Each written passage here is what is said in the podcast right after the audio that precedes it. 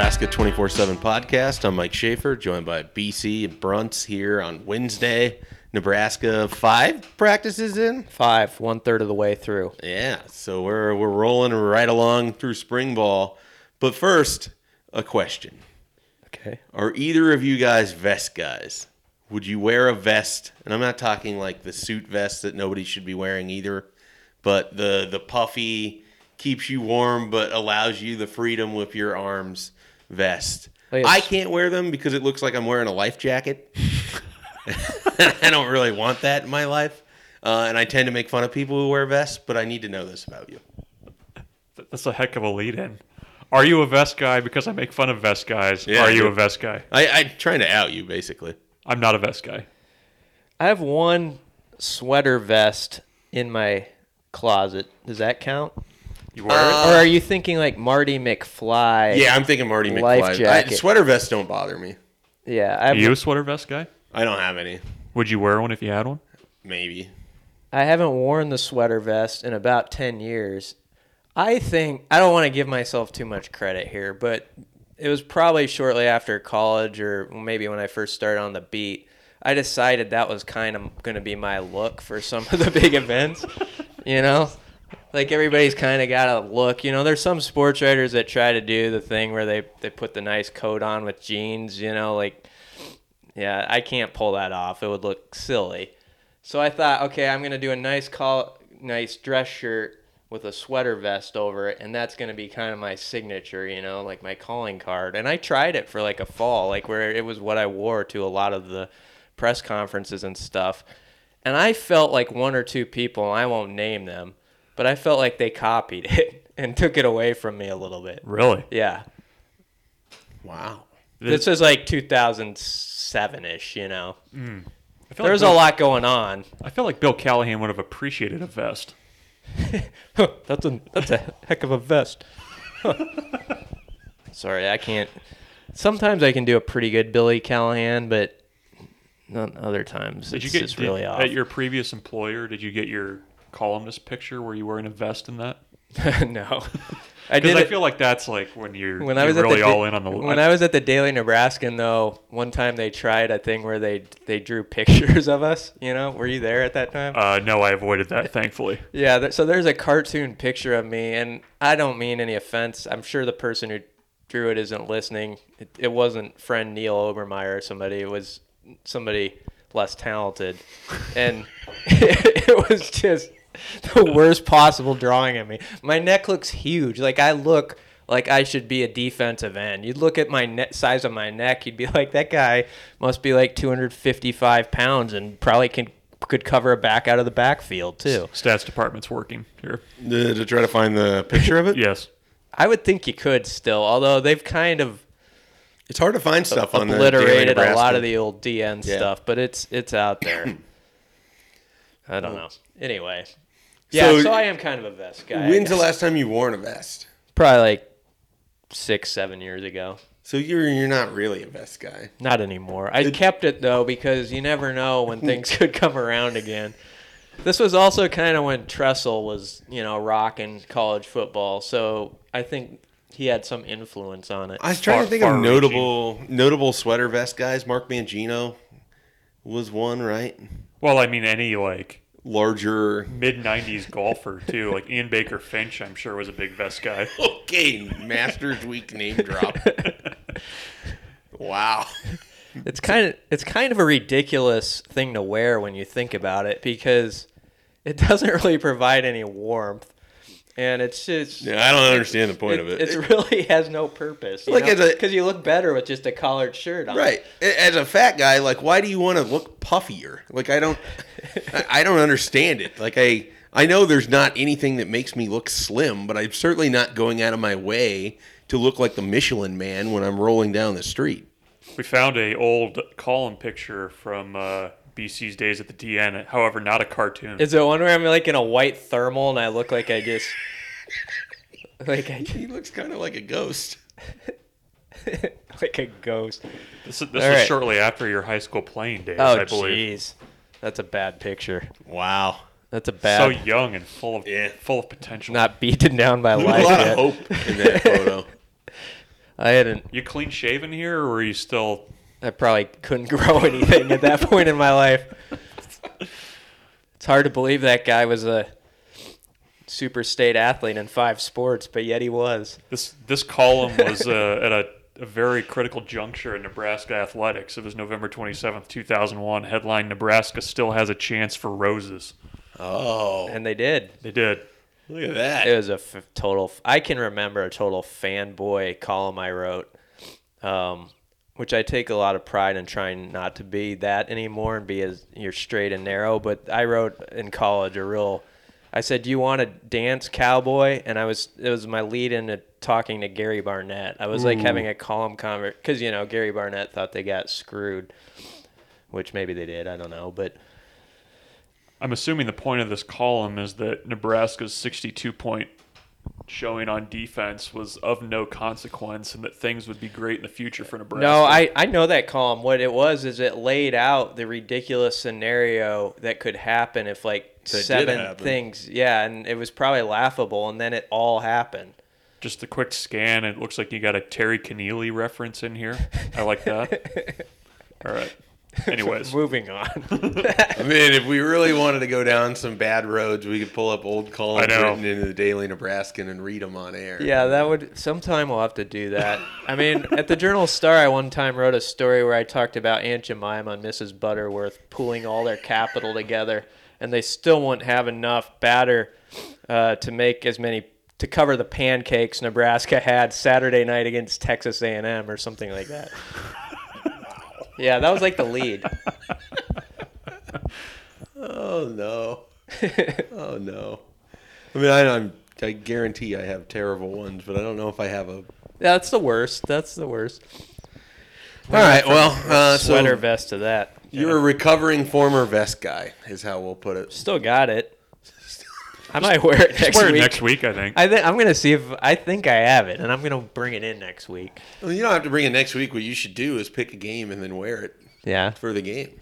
I might And do we'll that. we'll see if we remember. I think what needs to happen is for that Colorado home game, everybody dresses like it's 2001 all over again. There again. you go.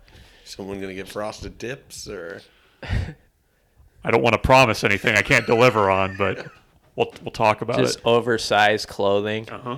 does that mean I can cover the game in jean shorts then or something? You can. All right. It's like great. you ever seen the picture? Is it the 2003 draft or whatever NBA draft where that guy like Kirk Hinrich is in it and they're wearing suits that are like that should be fit for like two of them Like basically. MC Hammer. yeah, suits. it's, it's just ridiculous. But you know what's not ridiculous? what, Brunts? Spring football. Thanks for bringing Two it. out of four on the Yeah, that's Segway pretty meter.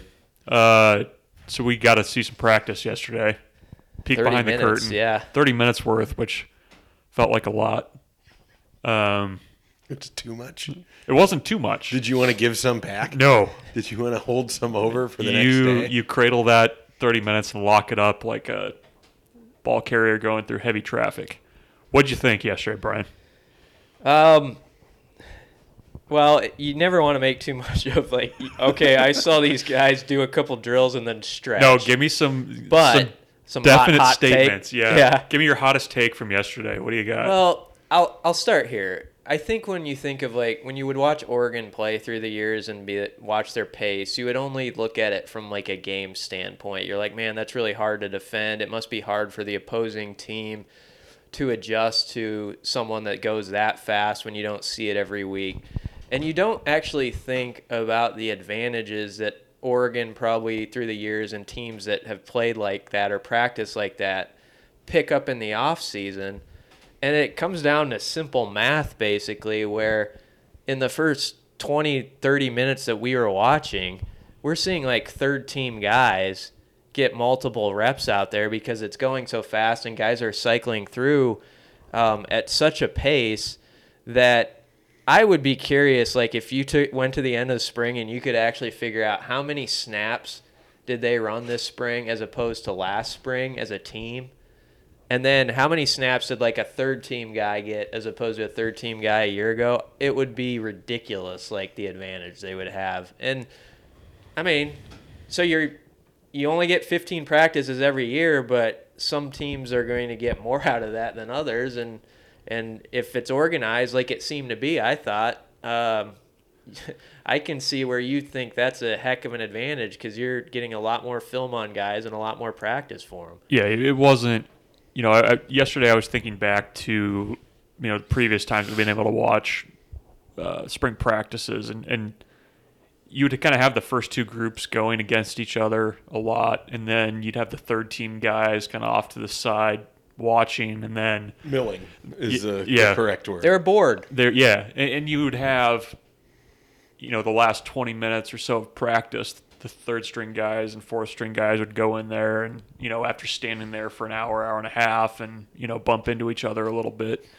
So you know, when they were going full speed tackling to the ground in the first 30 minutes of practice and after every play the mm-hmm. groups are changing in and out i mean as a third string guy you're not you're not on a knee watching like you're you're going in there every third play and i, I think that when you have 140 150 guys like nebraska does you have to practice that way otherwise you're not getting the benefit of having those extra guys on the roster Well, they don't even have that many yet.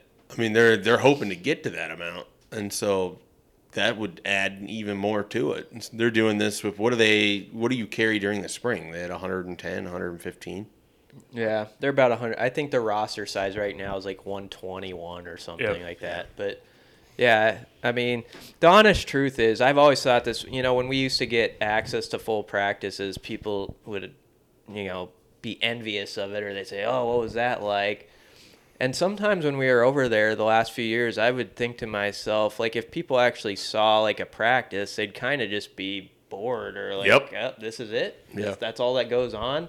And I, I'm not saying this because we're supposed to like go crazy about Frost or whatever. He's fanboying over here after he said he Jeez. wasn't going to. Well, I'm I'm not, but I I do think I I mean, honest truth is you're, that was an interesting. It would be interesting to actually watch that practice. Like stuff is just constantly happening, and it it it's it stuck out, and it was it was very well organized. It looked like guys knew where they were supposed to go and stuff like that. You didn't see guys just like you know with their hands out all the time. So mm, I I think it was uh it was a good show. I think they maybe wanted to show us a little bit of what they do. yeah Um, I think that was part of it. The music, I mean, there's music at other practices too, but it felt like the music was more a part of it to me. Like even when Was they, it more up tempo than what they've done Yeah. in the past?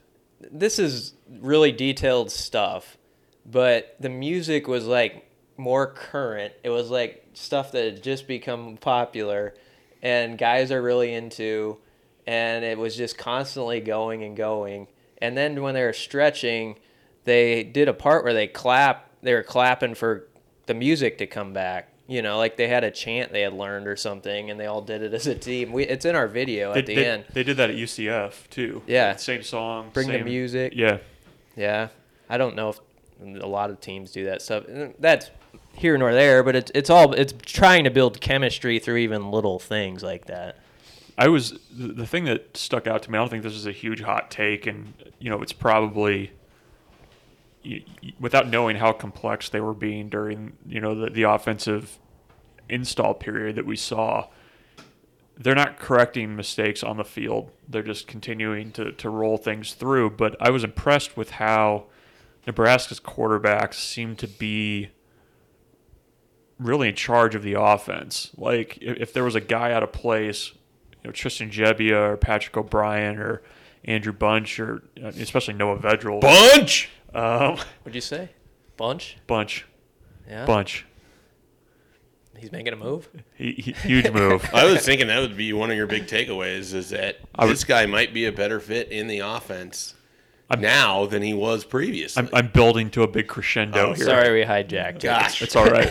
Go My ahead. bad. But it, it I was expecting to see you know still some guys out of place, guys learning the offense, and, and that kind of showing on the field. But I, I was pretty impressed by how in control the quarterback seemed, and, and not just you know O'Brien or Gebbia or, or Vedral, but you know across the board. I mean, even Adrian Martinez seemed like he was pretty dialed into what they were doing. And again, I don't know how complex they were being. Maybe they were just reviewing stuff that they've done now for five practices, but that was something that stood out to me was that everything was like you said, it, you were going quick, but it wasn't just a, a total fire drill out there, guys running around everywhere. What were the assistant coaches doing? Like, because I mean, the the old practice structure, you'd have a play, and then they'd all go into the the middle, and they're talking to their players and everything. But if you're running on that fast pace, I mean, are they just constantly with their groups sending guys in and out? They were some of them were. I would see a, a coach like pull a guy over. Maybe it was a guy who didn't have a rep coming for a few plays and talk to him about something. And um, Frost was very much in the middle of it, like looking at his sheet, you know what they're doing. And um, and again, I want to tell people this is this is we left right after they stretched, you know, so they probably really dialed it up after after we departed. Um, so you're seeing some of the basic stuff that they probably feel more comfortable with, and Sure. maybe later on with stuff where they were confused or trying to figure it out, and there there was some guys running into each other. I don't know, but uh, yeah, it was it was a good showing, and I I kind of like the fact that right off the bat, basically the music starts, they step on the field. And they did some quick little drills, not that are going to overly tax your body before you stretch too much, and they probably did some of that maybe behind the scenes. But then they kind of got into stretching again, and um, so it's like right from the gun, you're like, you better be ready because you're going. Yeah. Well, and even the the stretching part that we saw, I mean, it was real quick. It Yeah. wasn't, you know, everybody taking 20 minutes to stretch like we'd kind of gotten used to uh, un- under the previous staff. I mean, it, and it just sets the tone where you're, you're going to practice fast, and you know, guys need to be ready to go. And Frost has talked about that. I mean, I think Troy Walters even brought it up where, you know, you, you have to in, in the Big Ten, you have to be ready to play right away, or you're going to be down, you know, 14 zip from the get go. The I, the conversation that stuck out to me yesterday, Greg Bell was talking about just how out of place he felt during the first practice because that tempo was not like anything he'd ever done before, and he's was just sort of trying to explain that when you've never seen anything like that, then you're thrown into it, and you're just trying to keep up with everybody. And he said by about the fourth practice, he finally felt like he he knew where he needed to be. But I mean, they just threw the guys in immediately into this structure that they're going with. They uh, and it's it's funny though too because I mean as much as we talk about tempo, I mean UCF was still fairly far down the list of, of number of plays that that teams ran and like the tempo I guess that that you know you'd expect them to be like top ten, Yeah, they're not. but they're all. not. Yeah. I mean, it's just really, and we need to make that clear as we get closer to the season. Really, it's something that's just within their arsenal to play fast. And it's not, I don't think people should just expect them when the games start, like it's going to constantly go like that. But they can go like that. And that's the thing. If you have the threat of it, the defense is always thinking, like, okay, they might do a series or something on us where they're they're running they're running a play every 10 seconds and and it's a change up and that you know, Nebraska's done that in the past, so it's not going to be a total adjustment here. Tim Beck kind of tried to do that, you know, as he got into his tenure as the O coordinator. So there, there'll be some of that, I think. Was there a guy? I mean, the spring is kind of the time for this, but a guy that you saw yesterday, where you're like, okay, th- this guy like kind of did. Oh shit! This guy like really put in work in the off season, or this guy really. You really. allowed to say that? I, I think so. What? Can I say shit?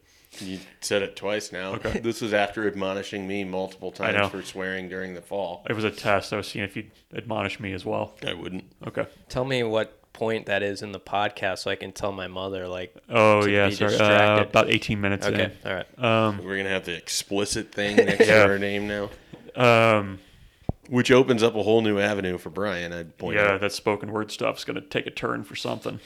Um, wa- was there a guy yesterday though? You're like, okay, this this guy looks better than I thought compared to last year, or kind of that that kind of category. Um, there's there's definitely a few guys who you're like, okay, he's duding it up out there. Like he he's a dude. Yeah, And Austin Allen, I've said, and I'm gonna just keep saying it because, you know, I'm trying to buy all the stock I can this spring. I like to use the buy stock phrase over and over again. But he's the Aurora Aurora guy, and he's six eight, and he looks like he's a problem. Like he looks like he's gonna be a problem for. and they really like him. Yeah, they do. I think they see him as like that type of athlete tight end. You know, like he's mm-hmm. gonna have to get it done as a blocker and stuff like that. But he's he's that guy who okay.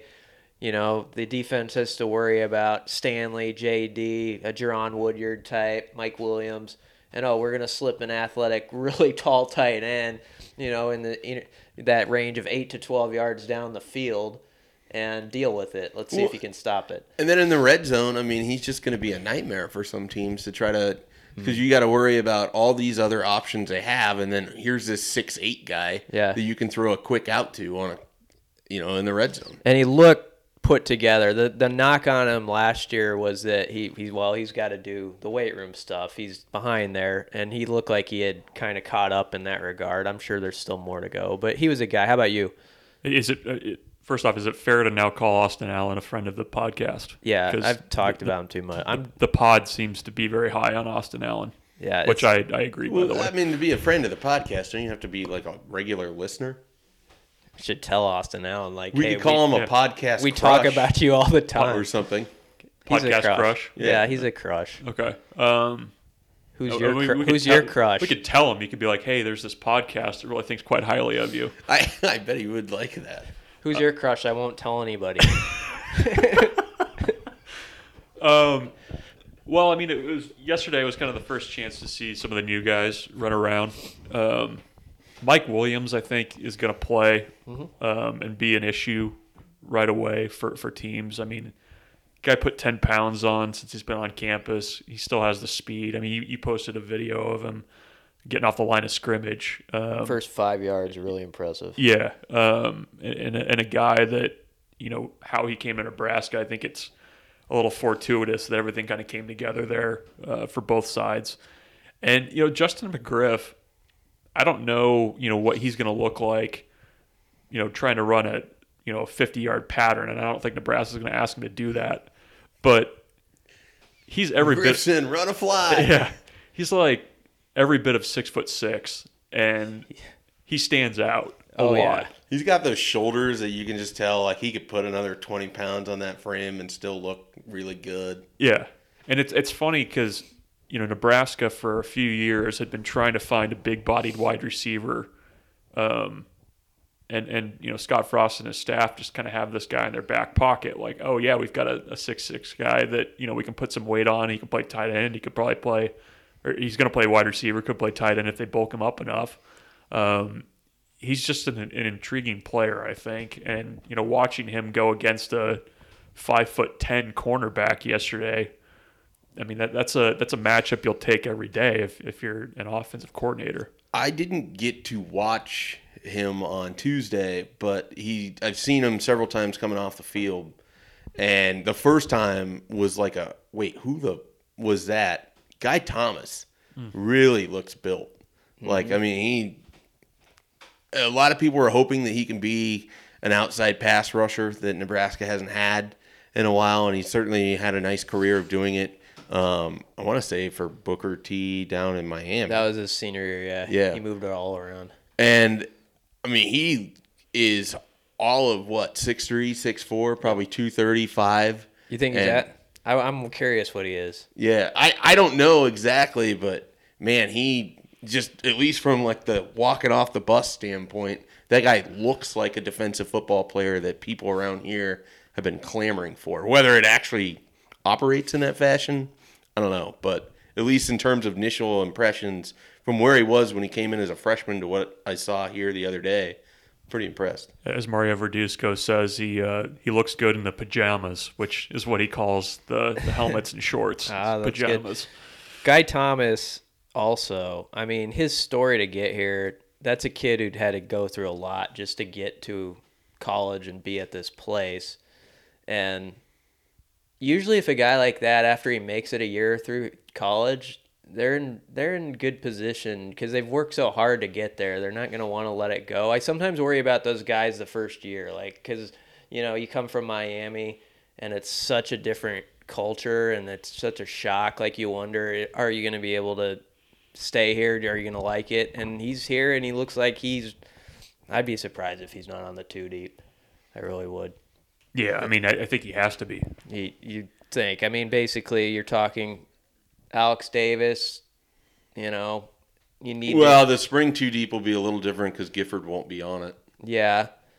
I'm thinking of the I mean last year at that basically they had Gifford on the one side and then you had, you know, Alex Davis, Cedric King trying to kind of man the other side and little Marcus Newby in there. yeah, well. there was. So, he's got to yeah, he's got to be a big Yeah, you would think him and, and potentially Colin Miller and potentially Caleb Tanner. Colin Miller is a guy that is going to be something cuz he he's a guy who cares about it and he'll he'll be in the mix. All right. Well, um, any other thoughts that you have from talking with coaches here since what was it? We, well, I mean, the last podcast we hadn't talked to if any of the assistants yet since they've really gotten into practice. Any other great pajama related quotes? I actually say pajama. I don't know why I said it like you did there. I don't even like that I did that. I was I was I say pajamas as well, but Yeah. he was he pronounced it pajamas. Of course. I kind of prefer that and as I think about it. Yeah. Yeah. You're a, you're a pajama over pajama. I've been pajamas, but I might change. Is this like the best thing? You sense it coming back? you can change that things in your life, you know. Uh, anything jump out from some of the coaches you guys have talked with, or even the players? Um, I'm trying to think coaches I've talked to. Well, I'll say this. You know, yesterday uh, there's been something. I don't think a big stink's been made about it, but you know, there hasn't been as much access to the actual watching them practice. But the access to guys and coaches is as great, maybe greater than it's ever been. It felt In like the spring. Didn't it feel like last year there were days where we didn't go over there? Is that right? Yeah, I think so.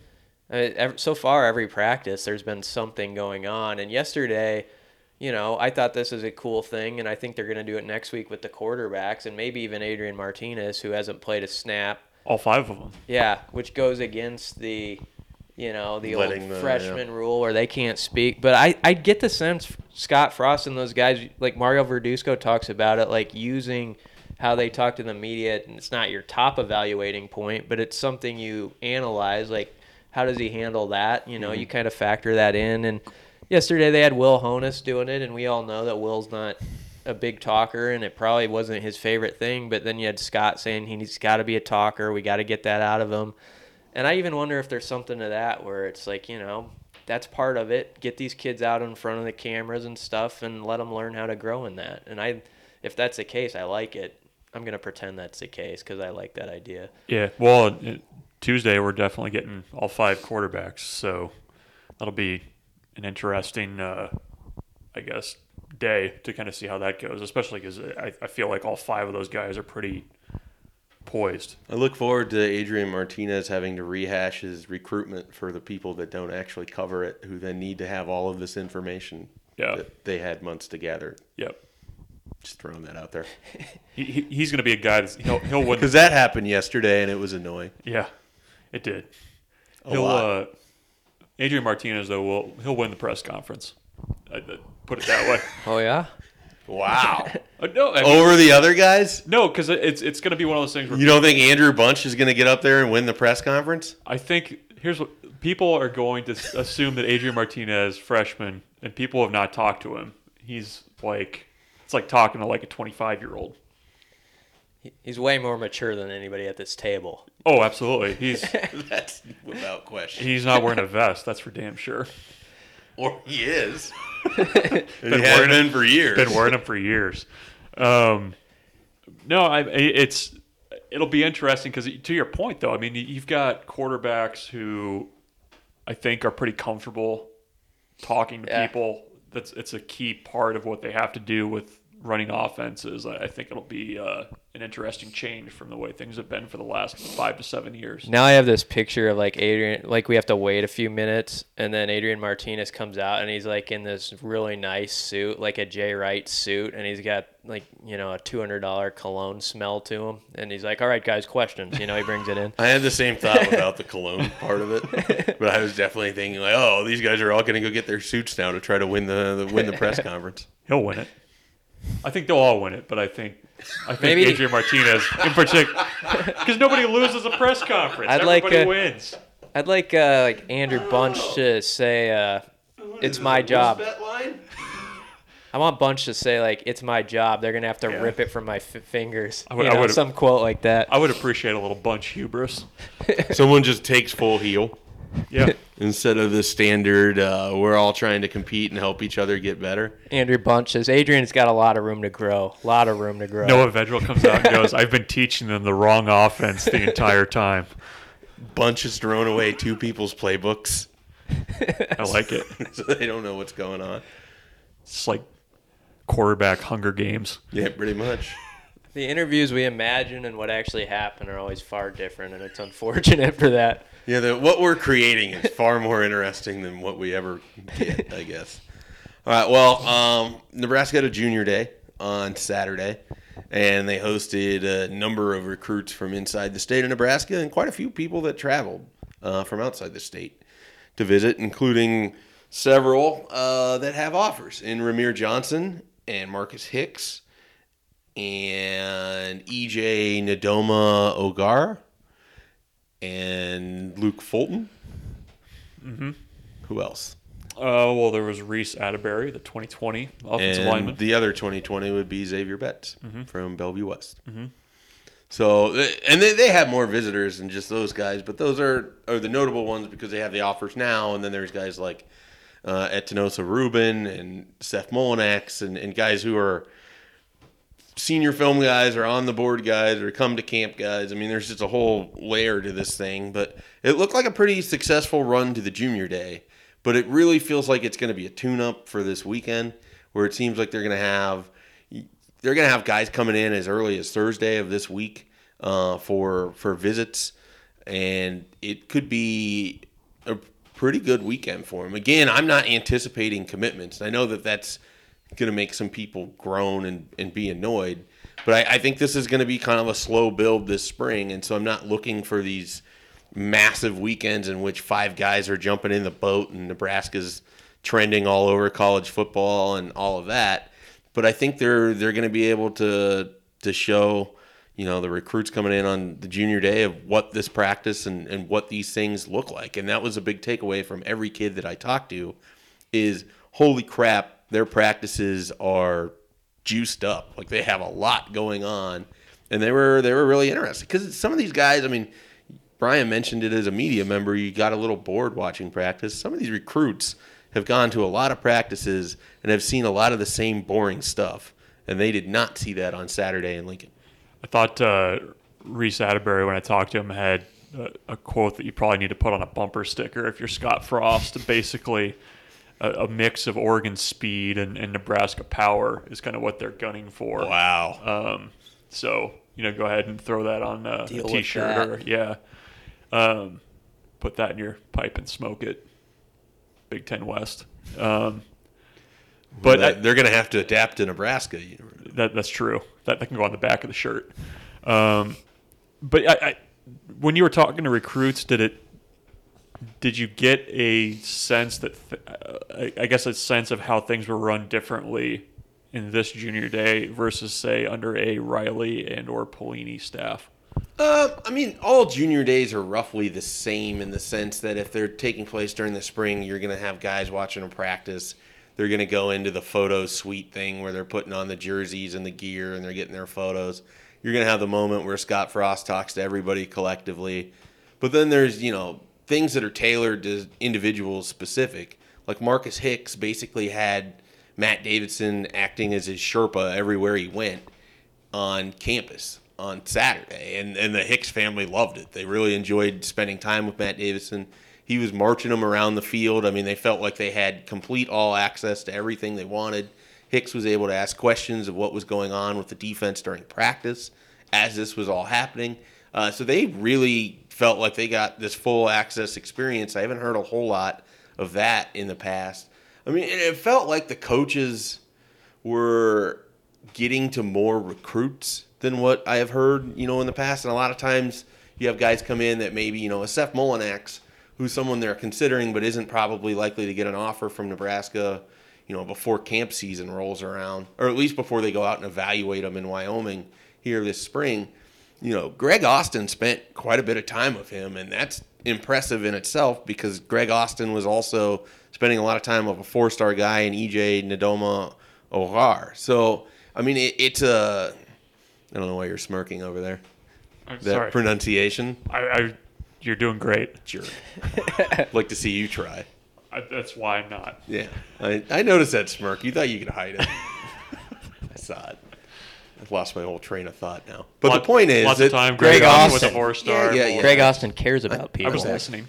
um, the point is that these coaches were able to spend it felt like a, a significant amount of time and even scott frost was able to bounce around from person to person to person and you didn't always have that with mike riley like i said you always had the like they gave a speech and they talked about you know whether it was at nebraska or somewhere else going out and putting forth your best effort. You get one last shot at a high school season. You get one last shot at preparing yourself for that season. You have to do the best that you can. The recruiting will always be there but your focus needs to be on you know your season and on all of this. And that was the sort of message that was presented on saturday. Um, overall like i said I, I think that it went well. It wasn't set up that they were going to knock in all of these commitments but guys like ramir johnson and marcus hicks and some of the others that don't have offers are set up in situations that Nebraska moved up their board. They're maybe not the number one school, at least in the case of Hicks. I don't think so at this point.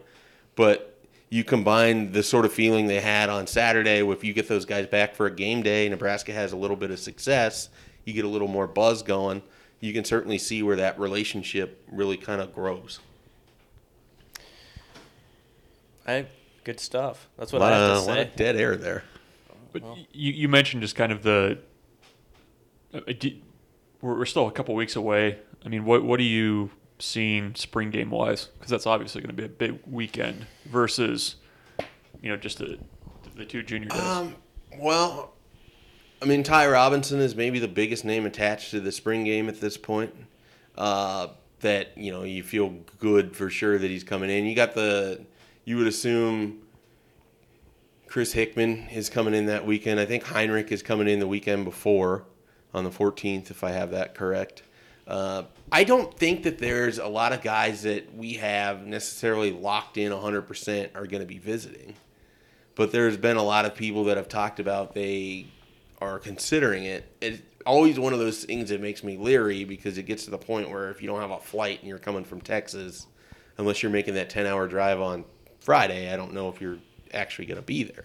So I think this upcoming Junior Day weekend right now has a bigger guest list because of guys like John Olmstead and Braden Liebrock and some of these people. Olmstead, a four star lineman from New Jersey, Liebrock, a tight end athlete, jumbo athlete, one of your favorite terms Jumbo. uh, from Arizona.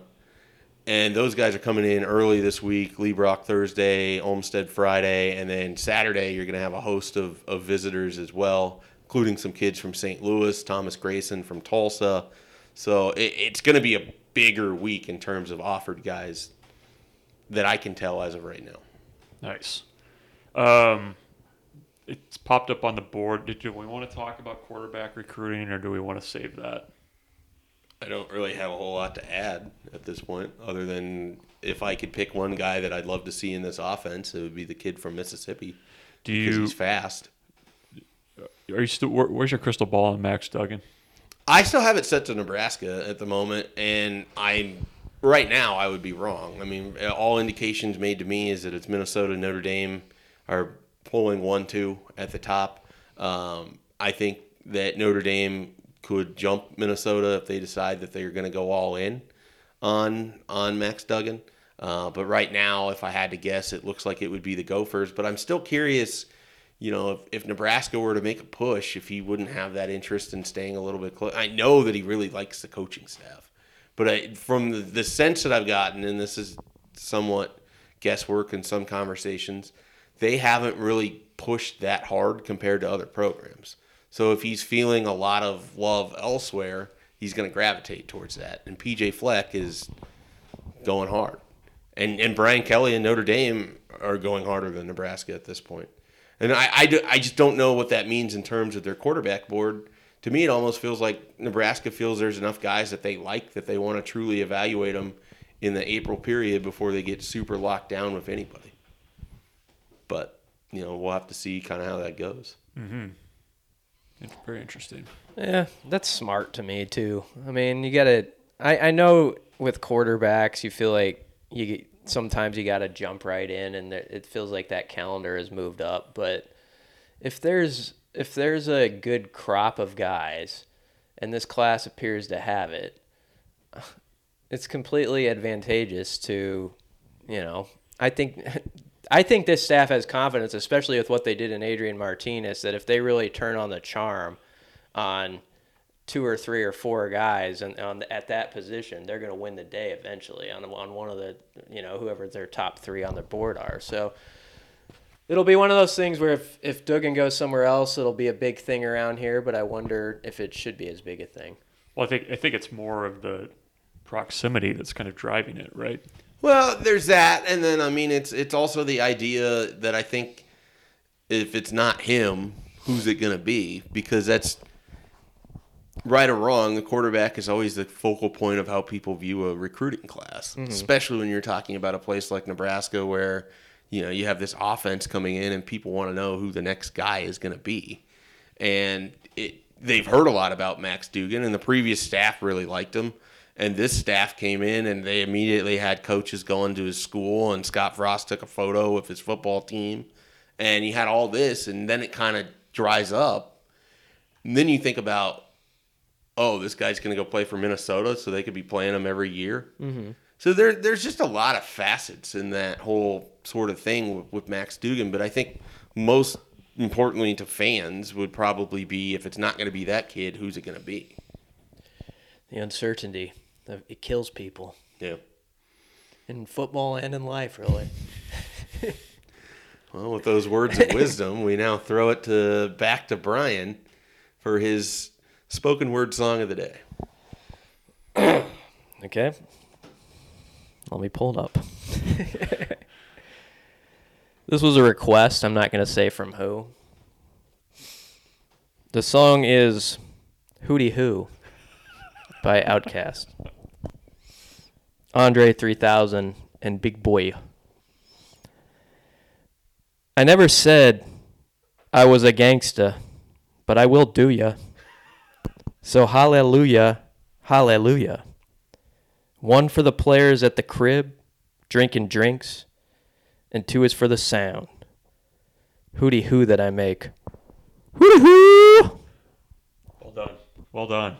There you go. I feel like you could do Outkast every week. I think you mentioned that earlier. Yeah, maybe you might need like an a quick Outkast, like words of wisdom, and then you've go to into another one. I'll have to think about that. It's got, it's got that potential. was much faster than the Poison song. Yeah. Yeah, well, last we kind of learned a lesson through that. I, I felt like I lost the audience a little bit with the poison. There was a little bit But too much was a- Bell Biv DeVoe. There was an important message in it. yeah. I like the beginning of the Poison song though, where they were talking amongst each other. You ready- Biv? You ready, Biv? Yeah. There you go. All right. Well, Sponsored that- by nobody. I think that pretty much concludes our, our podcast here. We we played the hits. We talked football. We talked recruiting. We talked about BC's fashion. I look forward to Vest Week next week. Vest week I gotta be. Speaking of Vest Week, who you guys got winning the Masters this weekend? That's a good there question. We go. There That's a good go. thing to finish it with. Uh, I made three bets. Yeah. I bet on Sergio to win again Yeah. because the odds are still too high. They're 33 to 1. The guy's got, I think, two out of the last three years a top six finish. Um, and he's playing really well this year. I bet on Matsuyama, who I feel like plays well on Sundays there, which I think is a recipe to picking somebody that's going to win. They need you need somebody that plays well on Sundays. Feel like you always end up picking Matsuyama somehow. Didn't you pick him last year? Like there was some conversation we had where you were definitely all in on Matsuyama. Uh, I don't think I picked him to win it last year, but he was probably on my Masters team as he is again this year. And then I, I think the guy that's going to win it is Rory McIlroy, and he's the third person that I bet on. And the odds were really good at sixteen to one before he won his tournament here a few weeks ago. Uh, so I jumped on that. I, I think Rory is getting back to being the best player in the world, uh, and he really really good, even though he's maybe not the most fun person to root for all the time. But uh, I, I think he's going to have a really good week at Augusta. I'll take Justin Thomas. Um, I mean, he's just the last year or so he's been as consistent as anybody, and I I I think he's overcome his uh, little deal where he got mad at the fans and had some blowback from that. Um, I think Justin Rose, if you the last month or two, it feels like he's just always there. Hanging around. Yeah, and I don't really want him to be. I don't dis. I, I just I don't know. He's just I just can't get bu- that fired up about Justin Rose. Bubba Watson is also playing well and knows that course well, and I he's another guy I that kind of bores me, but I could see being there on Sunday. I think Tiger is going to be top five. I Whoa. Whoa. yeah. Whoa.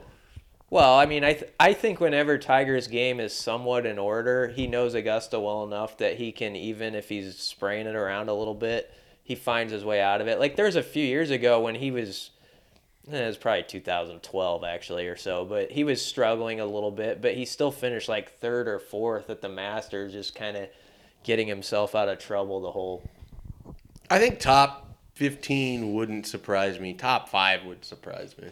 I think I I would take that bet. I'd like bet. I'll bet All you. right. I'll bet you he's top. Loser five. wears a vest. that can be. That's fair enough. That seems like a fair bet. I'd have to go buy one. I There's a Goodwill not far from here. You can get yourself a Goodwill vest. Uh, we can uh, we'll discuss terms, but I, I kind of like the idea that loser wears a vest to a uh, football game this year. okay, Bronze. Uh, I'm gonna go with uh, I think McIlroy is is my pick, um, but I'm gonna go with Henrik Stenson as my somewhat He doesn't hit it long enough. dark horse. He's got three top ten finishes this year. I, I, I, feel, Ah, Stenson's a great player. He just doesn't. The course doesn't suit him well. I don't, that's why he's a dark horse.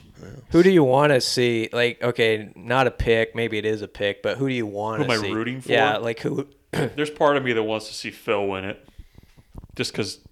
Big I, Phil guy. I generally li- generally like Phil, and also any guy that drives through a, a Krispy Kreme donut drive-through wearing a green jacket the next day after winning the Masters is okay in my book.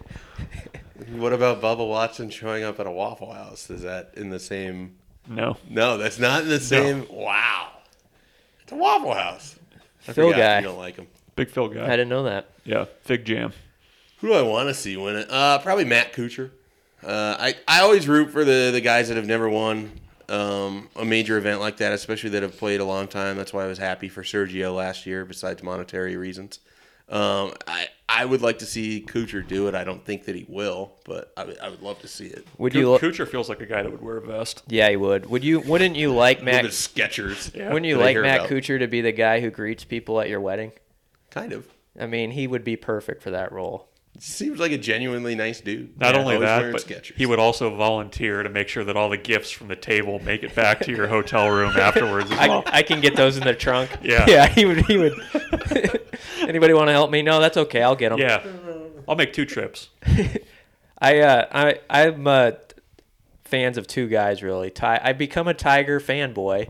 Later in life, Yeah, I didn't like Wow. it. I didn't like him when he dominated. I liked him when he hit the when he hit the wall and his life went to hell. so you like comeback Tiger? Yeah, I've been on the. I've been like, oh, I kind of miss the guy, and I then I start rooting for him, and I start following the every shot on Twitter now, and and Rick, I like uh, Rickie Fowler, even though he's a flat bill guy. I used to hold that against him, and then I decided, hey, he seems like a really kind of Decent I dude. enjoy that the people that BC roots for he initially disliked. yeah. Like I don't like this guy. Three years later, I like this guy. What, what is is Graeme McDowell? Is he still a thing? I always felt like he was the guy where you're like, I could have a beer with that guy. I'm gonna, I'm, Graeme I'm rooting McDowell? for him. Yeah, like he he obviously didn't really work out, um, which I appreciate in a golfer.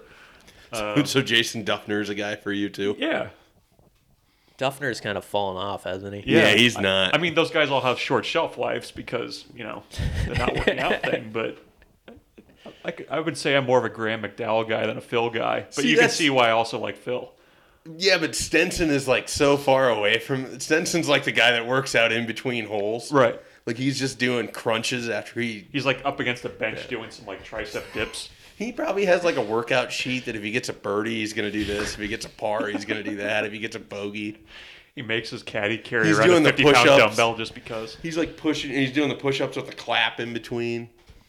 I could see that. Patrick Reed. With Swedish efficiency. Did you enjoy the tournament a couple of weeks ago where Patrick Reed decided to wear red Uh, he wore red on Sunday, kind of as an homage to Tiger, and um, it was just funny. Someone tweeted it. They're like, "What you?" Tiger was like, "What you think you are looking like when you put it on," and Patrick Reed is what you actually look like.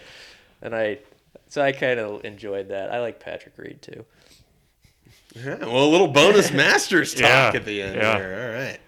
Well, we'll recap who won the bet between myself and BC next week on the five. podcast. We'll have more spoken word. Wait, so what's the bet? Just so we have it again. Tiger has to be top five. He can tie for fifth, right? Yeah, Okay. yeah, I'll allow it. And if he is, then you wear the vest. Yes. And if not, then you wear the vest. Mm-hmm. But somebody's wearing a vest next week. So we'll discuss, but we should probably make parameters as to what type of vest. I think the vest should be you have to wear my vest, Oh yeah. and I have to wear a vest that My that shoulder buy. might wear your vest. Well, I think that would, it would make the bet funnier, but um, and I then I would have to wear your vest and wear it to like a game. And I don't think ask- we need to exchange vests here. I think somebody just needs to wear a vest for the podcast Giving you next pillows so you can actually fill All that right, thing in. just our own vest. That's what the bet week. So is, loser wears a vest next week for the Nebraska 24/7 podcast. And maybe Wait, to a game. I thought it was for a game. maybe to a game. We'll just, we'll see how the podcast goes first, and then we can add the game. Okay. You don't All right. want us to embarrass the company, do you? Maybe we'll get you a company sweater vest. I'll be rooting very hard against uh, Tiger Woods now this weekend, even harder than before, which is pretty pretty high. All right, so uh, I'm finally going to get us out of this train wreck of a finish here. Please do. And uh, you, as always, you can check our stuff out at uh, nebraska.247sports.com. And we should have everything you need to know from the spring and junior day, upcoming spring game. And as always, the podcast will be available to you once a week, usually around Wednesday or Thursday. We'll catch you next week.